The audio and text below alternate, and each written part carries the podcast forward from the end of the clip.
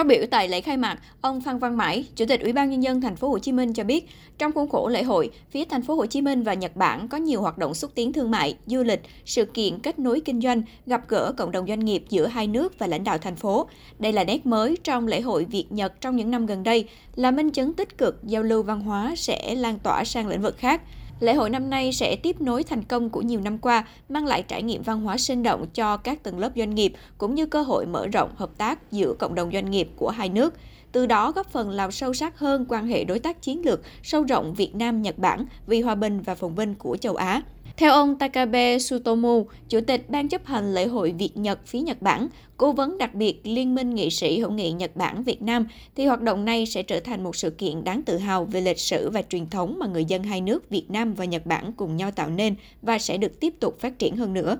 Tại lễ hội diễn ra chuỗi chương trình giao lưu thương mại, ẩm thực và du lịch, quảng bá sản phẩm Việt Nam Nhật Bản và chương trình giao lưu văn hóa nghệ thuật Việt Nam Nhật Bản diễn ra từ ngày 25 đến ngày 26 tháng 2 tại khu B công viên 23 tháng 9, phường Phạm Ngũ Lão, quận 1.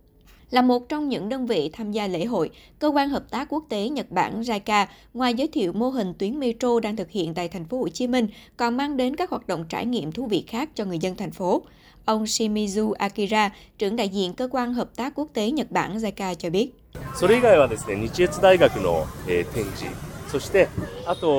Ngoài hoạt động giới thiệu mô hình tàu metro này đến người dân thành phố Hồ Chí Minh và cả các bạn thiếu nhi, chúng tôi còn kết hợp với đội bóng Kawasaki Frontale là câu lạc bộ nằm trong G-League hiện đang có nhiều hoạt động tại Việt Nam. Trong lễ hội này có các hoạt động như lớp bóng đá vừa học vừa vận động thể chất. Chúng tôi hy vọng những hoạt động sẽ mang lại nhiều trải nghiệm thú vị cho người dân Việt Nam. やっております。えーこちらを展あの今回皆さんに体験していただくことでですね